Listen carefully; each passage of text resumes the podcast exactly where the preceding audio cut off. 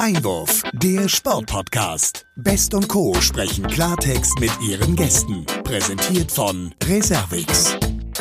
Ja, hallo und herzlich willkommen, liebe Sportfans, zu einer weiteren Folge unseres Podcasts Einwurf.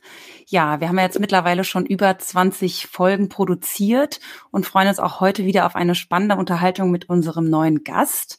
Bevor wir den aber dazu holen, begrüße ich natürlich erstmal meinen lieben Kollegen Sebastian, der vermutlich, ja, wie in Corona-Zeiten üblich im Homeoffice sitzt. Und ich grüße einfach mal in den Norden. Hallo Sebastian, geht's dir gut?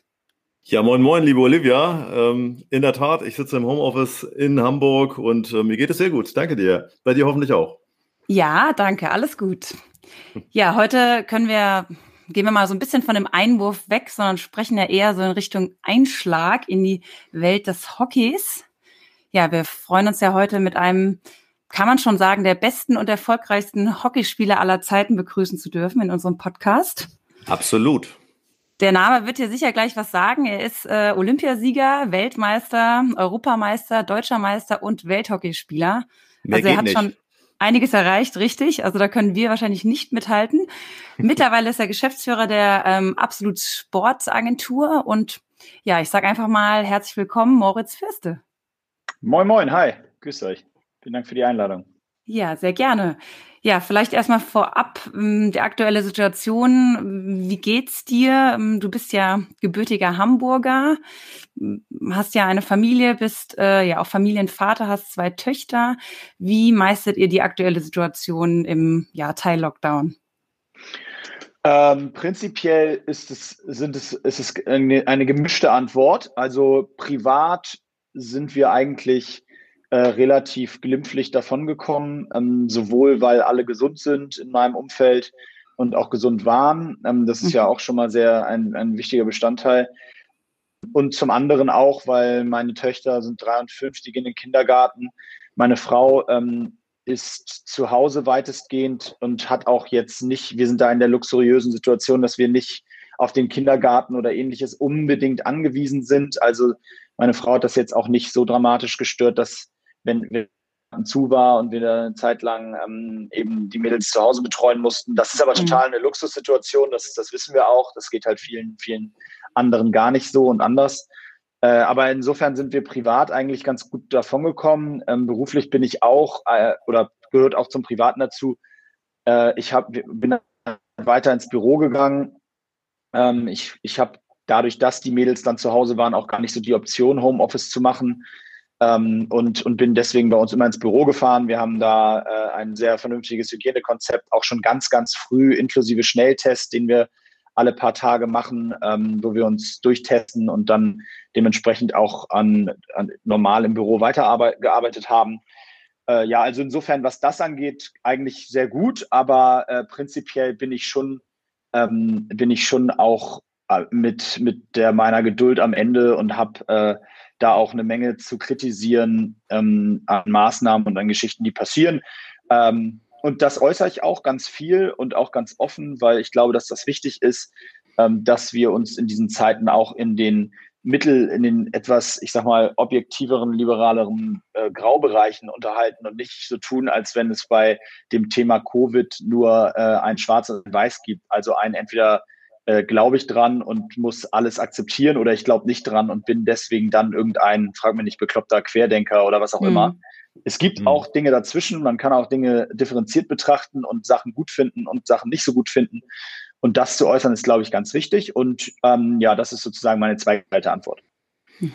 Das ist interessant, dass du das äh, ansprichst, weil da sind wir ja schon auch mitten im Thema und äh, haben uns natürlich auch ein bisschen im Vorfeld mit den Dingen auseinandergesetzt, die jetzt ja auch gerade in den letzten Wochen da auch von eurer Seite aus vorangetrieben wurden. Ich möchte da gerne mal darauf zu sprechen kommen. Ihr habt ja die, die Marke Rocks, die ihr sozusagen verantwortet, mit der äh, auch eine ganze Menge schon passiert ist und äh, vor dem Hintergrund auch ein Konzept vorgestellt, das im Prinzip Sportlern, Sportveranstaltungen wieder mehr Perspektive geben soll. Da mit verbunden sind äh, Schnelltests. Wie weit seid ihr da auch in Bezug auf die Etablierung dessen, was ihr da vorhabt, auch gerade in der Zeit, wo ja im Moment noch nicht so sehr viel geht? Wir sind fertig. Es ist, das Konzept steht, es ist da, das ist allen Behörden vorgestellt, alle Behörden finden es gut. Die Virologen vorneweg, äh, der Herr Schmidt-Schanner sieht aus Hamburg, vom Nocht-Institut, ähm, äh, alle sind überzeugt, dass das die Lösung ist. Und jetzt ist nur die Frage, wann die Politik ähm, erlaubt, dass eben auch so ein Testballon stattfinden kann, dass so ein mhm. im wahrsten Sinne des Wortes Testballon stattfinden kann.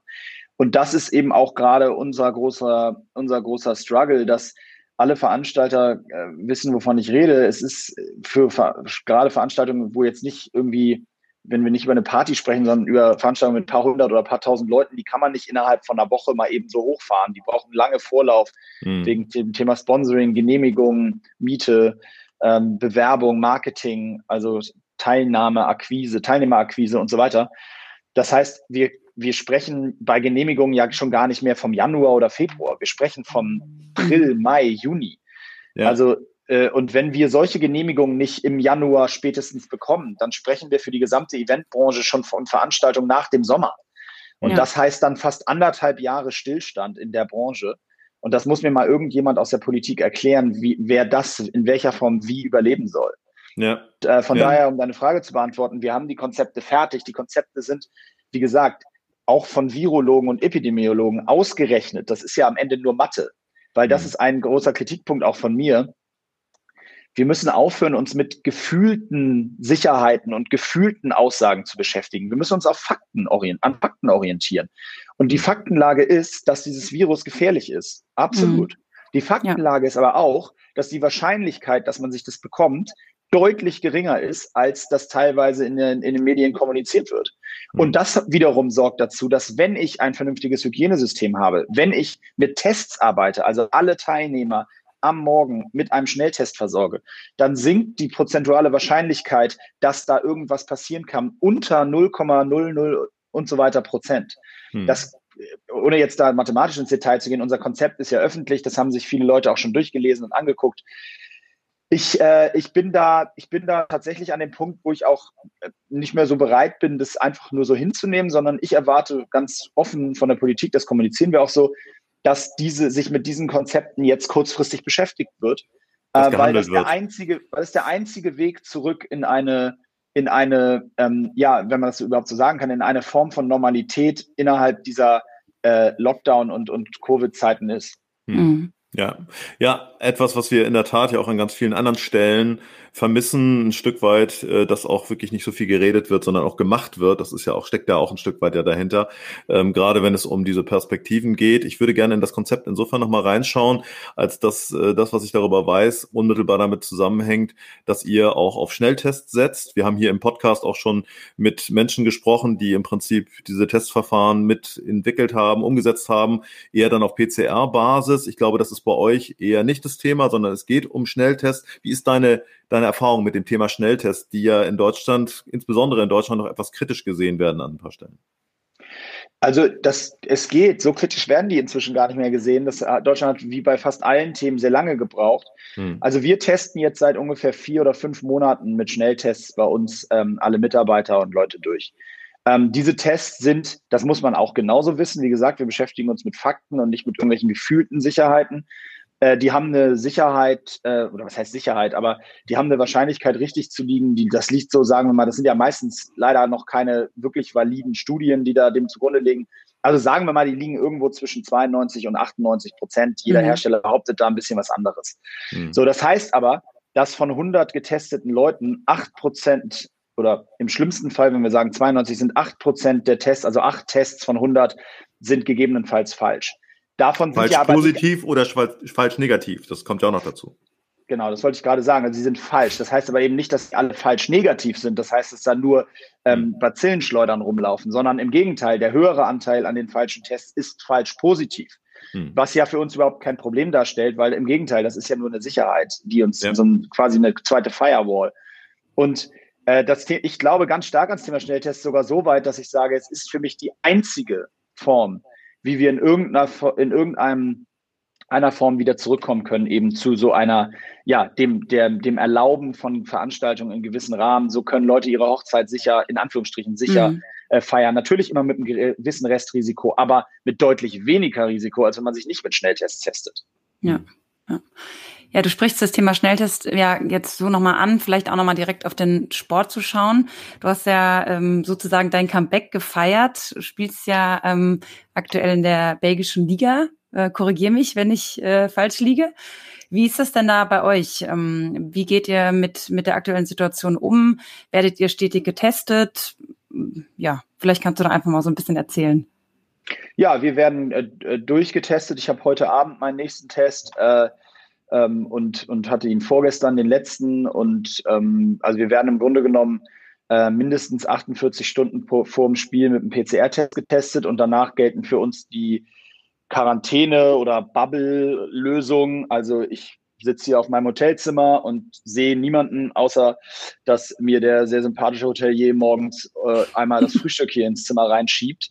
Ansonsten bestelle ich Essen und es ist schon sehr, sehr ödes, langweiliges äh, Dasein. Für mich ganz gut. Ich kann mich hier ganz gut konzentrieren und arbeiten, mhm. aber ähm, äh, ja, ich bin sozusagen in so einer Bubble-Situation. Ähm, wir sehen, ich sehe nur meine Teammitglieder die aber auch alle, wie gesagt, durchgetestet sind und ähm, so kreiert man hier die Bubble. Ich muss sagen, das finde ich super, dass sie das so machen, weil so ist der Sport wieder möglich hier. Also so ist es erlaubt.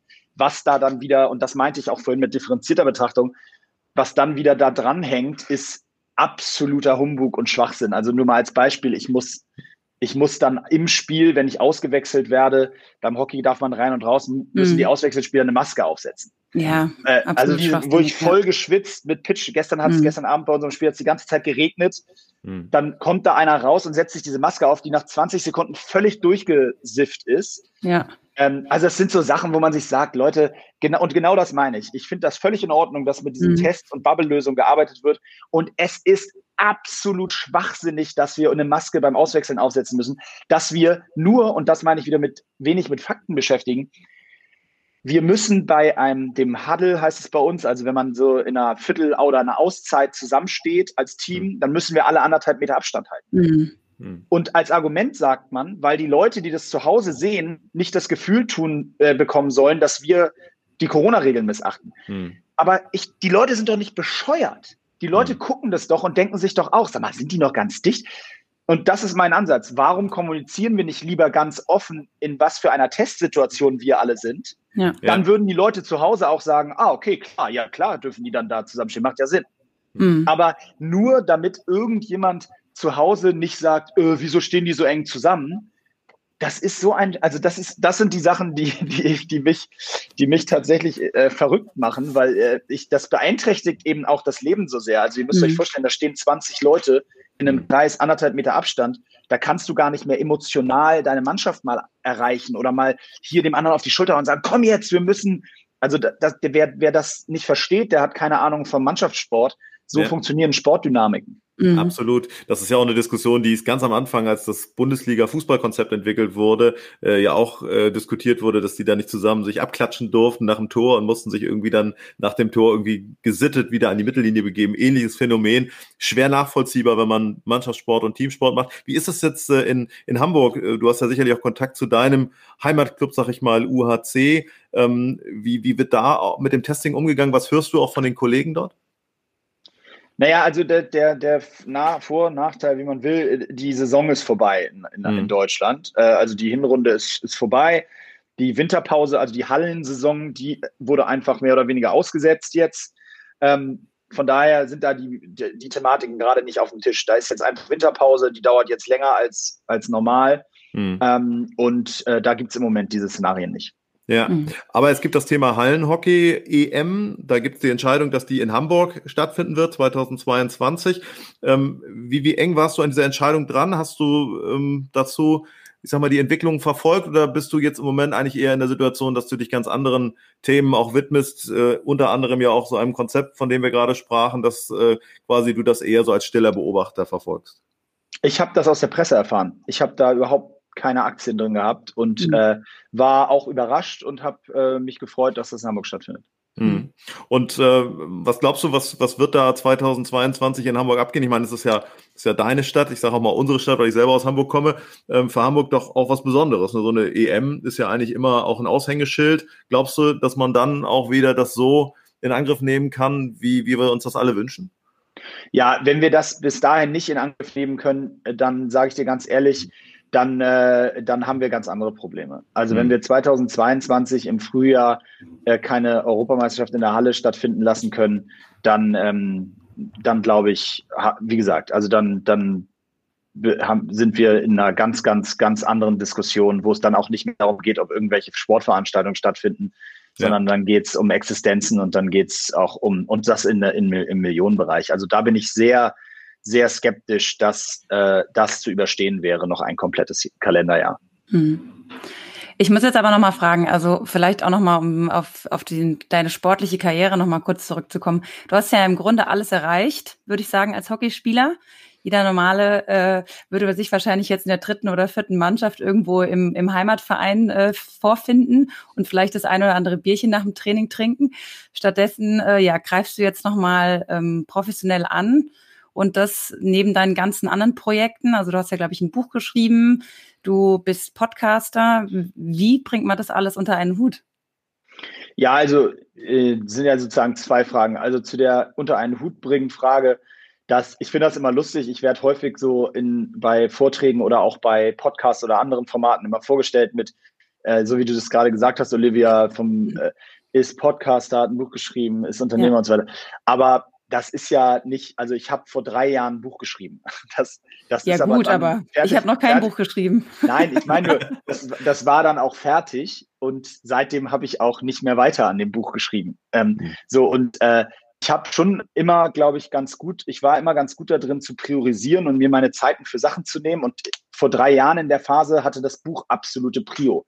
Da mhm. habe ich aber auch fast nichts nebenbei gemacht, so äh, aus, außer Hockeyspielen. Und ähm, dann kam die nächste Phase, in der haben wir die Firma gegründet und dann habe ich mich da sehr drauf fokussiert und am Anfang noch zu wenig und dann haben wir das umgeschiftet und, und den Podcast mache ich einmal die Woche seit drei, vier Jahren. Ähm, äh, äh, Mo Sports, der mir eine Menge mhm. Spaß macht, was auch ein bisschen inzwischen in, in unser, in mein Business eingeflossen ist, weil wir uns da thematisch sehr mit dem Thema Fitness beschäftigen, was wir mhm. auch bei Hyrox machen. Ja, also von daher, ich glaube, dass eine Stärke von mir dieses Priorisieren ist. Ich habe, meine Logik war immer schon, äh, du kannst zehn Dinge machen, aber nicht gleichzeitig und schon gar nicht mit jeweils zehn Prozent Effort, weil dann wird nichts davon erfolgreich.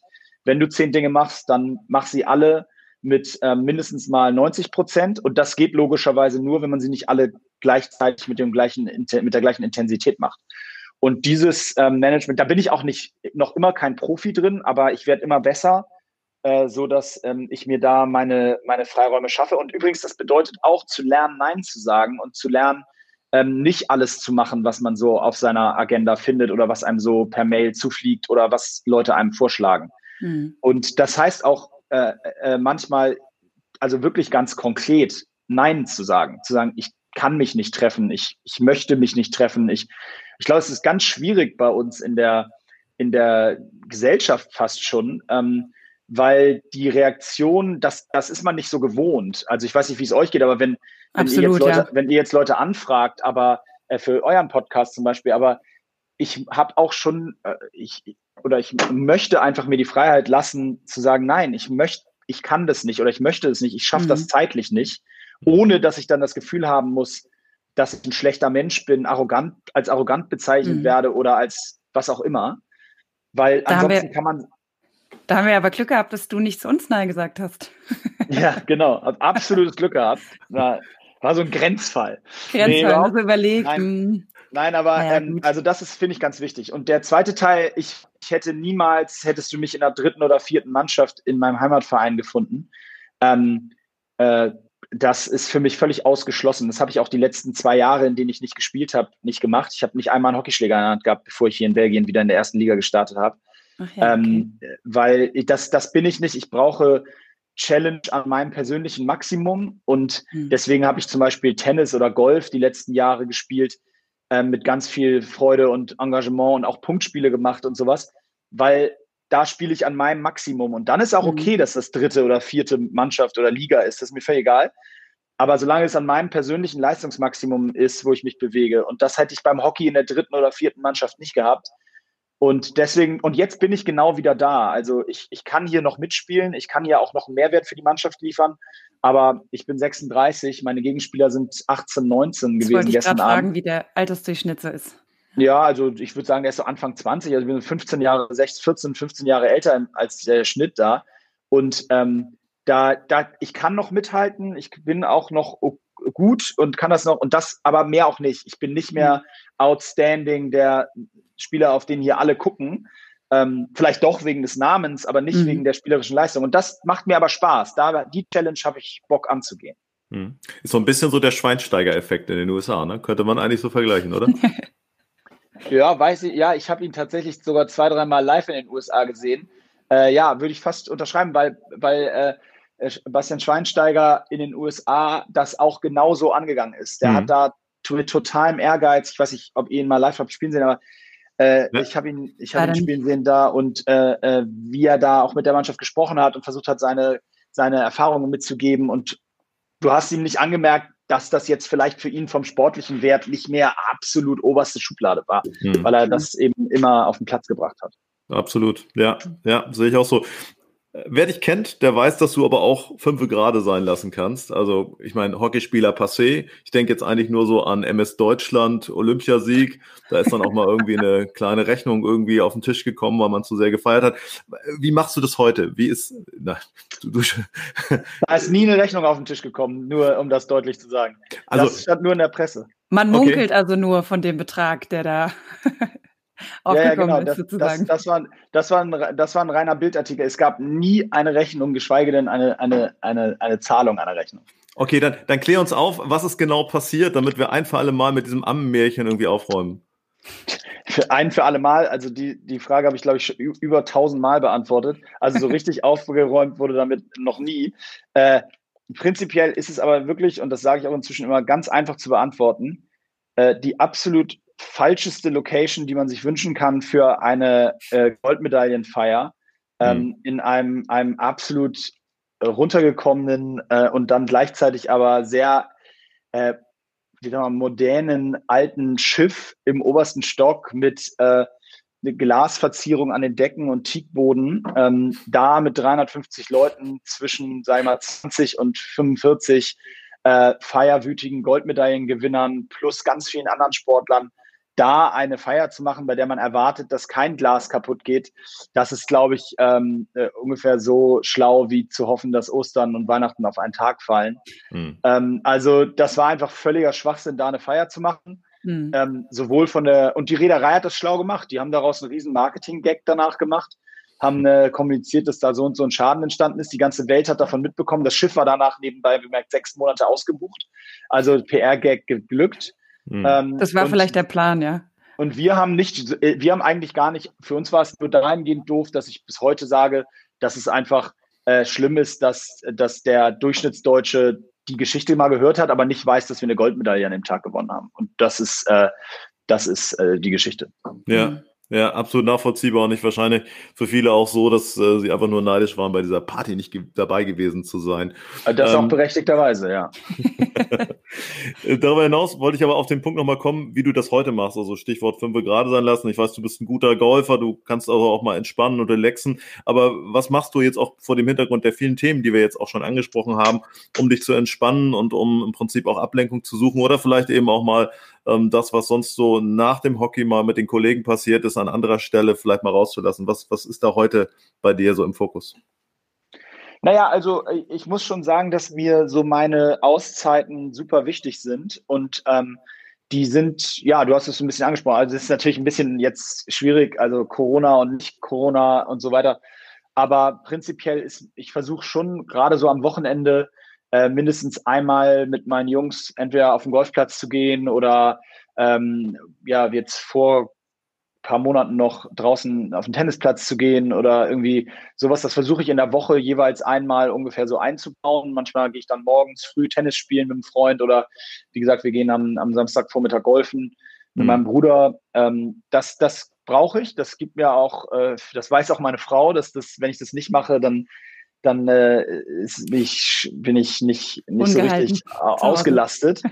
genau, und, und da, da muss ich auch immer einmal raus, so, ähm, weil ansonsten ist schon jetzt auch wirklich viel Job und viel ähm, prasselt so auf, auf mich ein. Und das sind ja auch, hat auch viel mit Druck zu tun und mit, mit Mentalem zu tun. Also die Situation ist natürlich für einen Eventveranstalter nicht leicht. Auch ähm, sie ist jetzt aktuell nicht in dem Sinne existenziell gefährde, gefährlich aber eben auch noch nicht. Also wer weiß, wie das mhm. jetzt im nächsten Jahr eben, wie gesagt, weitergeht.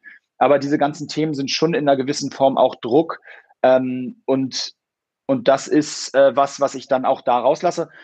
Ja, und ansonsten, ähm, ähm, ich bin, habe meine beiden Mädels zu Hause und freue mich äh, jeden Abend, wenn, wenn ich die Haustür ausschließe, wenn sie noch wach sind und wir noch ein bisschen Zeit zusammen haben. Mhm. Das gibt mir auch wahnsinnig viel Erdung und Ruhe. Ja. Äh, und äh, ich fahre dann auch früher aus dem Büro raus, um noch Laterne zu laufen und sowas zu machen. Und, und so bekloppt es klingt, aber selbst morgens, meine Morgenroutine ist, wir gehen um 8.30 Uhr zu dritt aus dem Haus und ich bringe die beiden in den Kindergarten diese so 25 Minuten, die wir da haben auf der Fahrt und beim Kindergarten, auch die sind schon immer so, dass ich danach startet man einen Tag und weiß irgendwie so, egal was kommt, äh, äh, das ist schon alles, alles okay. Es ist mhm. schon alles in Ordnung. Super.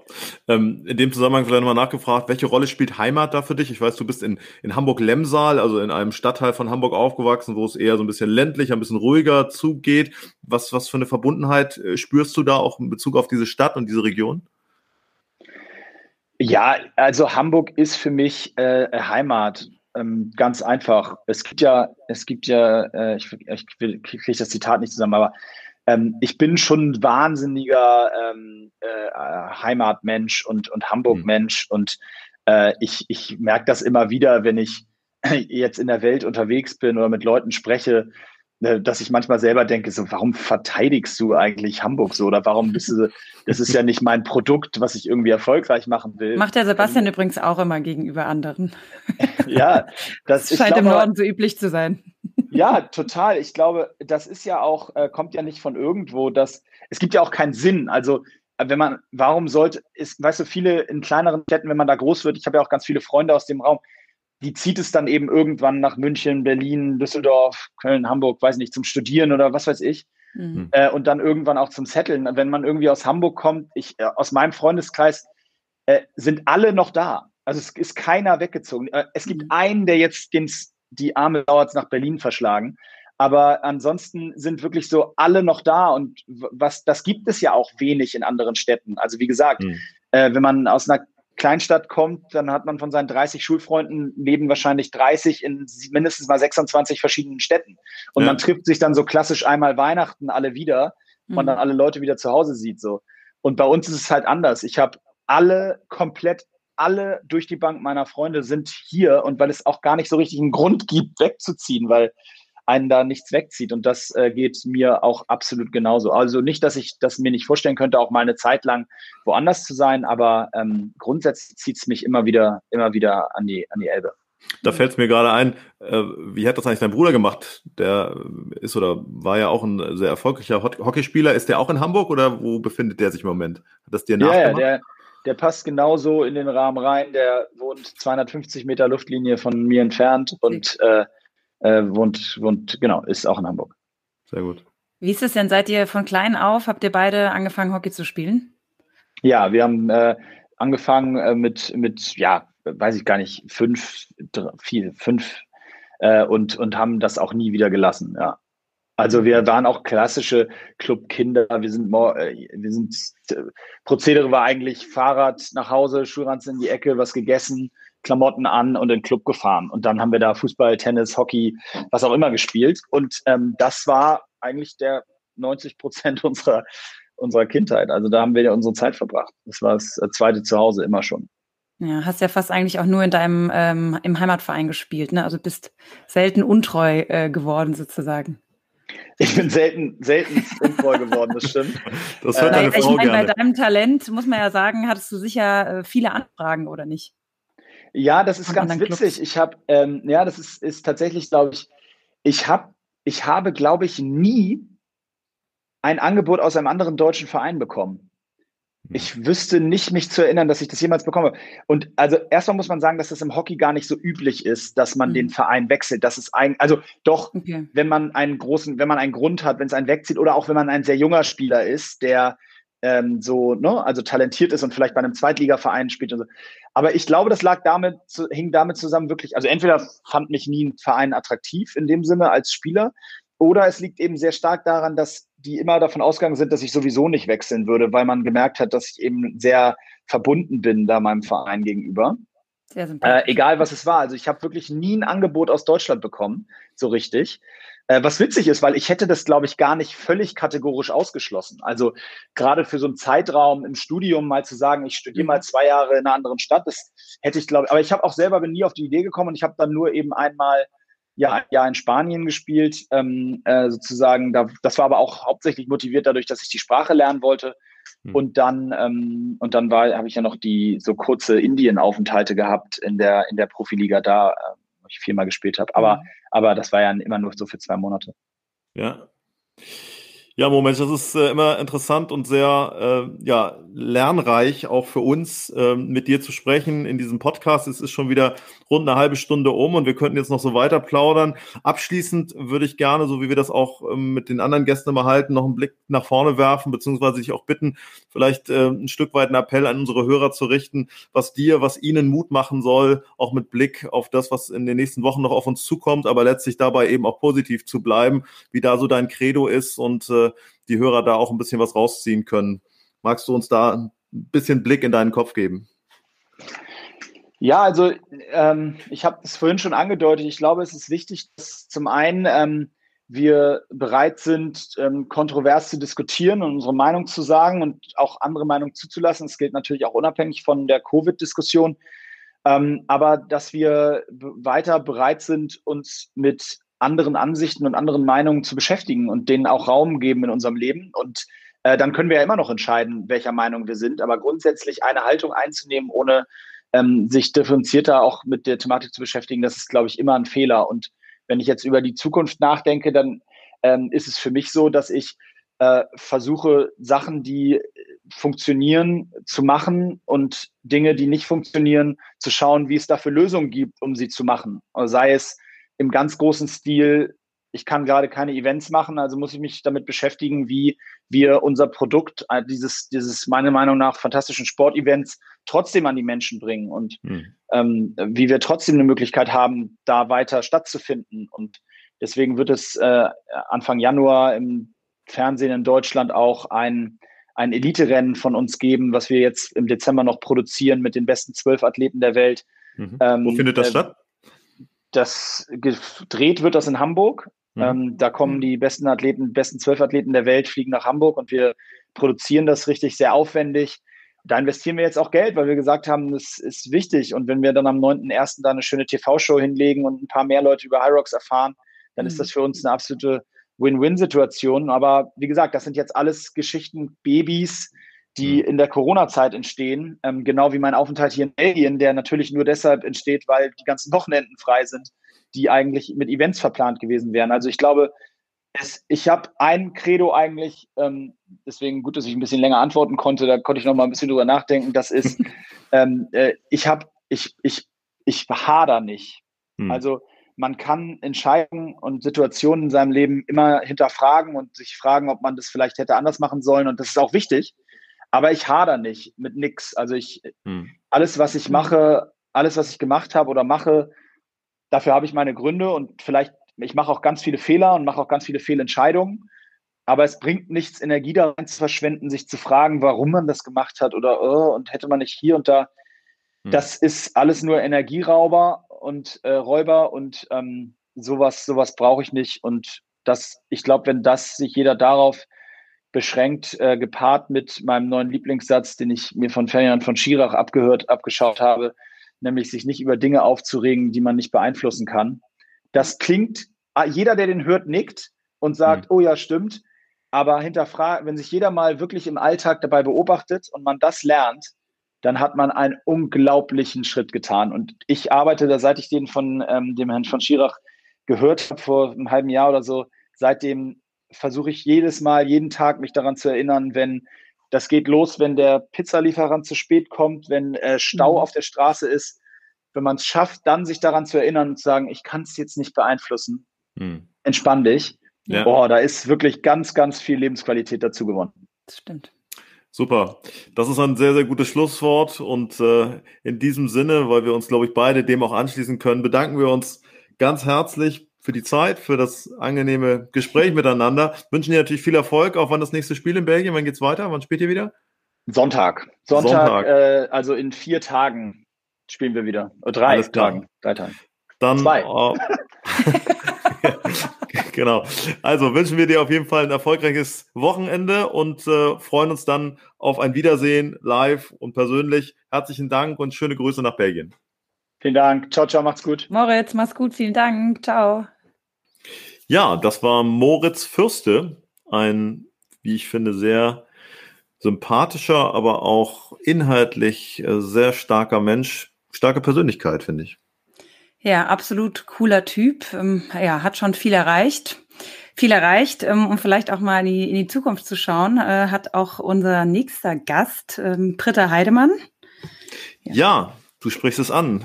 In unserer nächsten Folge sprechen wir mit der Olympiasiegerin im Fechten ähm, die mittlerweile aber auch Mama geworden ist mhm. und äh, vor allen Dingen eben sich aber auch mit übergeordneten Sportthemen beschäftigt, wie beispielsweise eben ihrer Rolle als Athletensprecherin äh, des IOCs. Also da gibt es sicherlich einiges, was wir von ihr erfahren werden. Ähm, darüber hinaus spricht sie fließend Chinesisch, was ich passé schon mal großartig finde, weil ich ja. mir vorstelle, wie wäre ich da in dieser Situation unterwegs. Also ich nehme mal an, Olivia, du kannst auch kein Chinesisch. Nee, leider nicht. Da muss ich passen. Dann können wir mal hoffen, dass wir das Gespräch auf Deutsch mit ihr führen, ne? Also davon gehe ich ganz fest aus und ich freue mich drauf. Ja, ich freue mich auch drauf. Ich bin gespannt. Bis dahin. Gut, bis dann. Mach's gut. Du auch. Ciao. Ciao.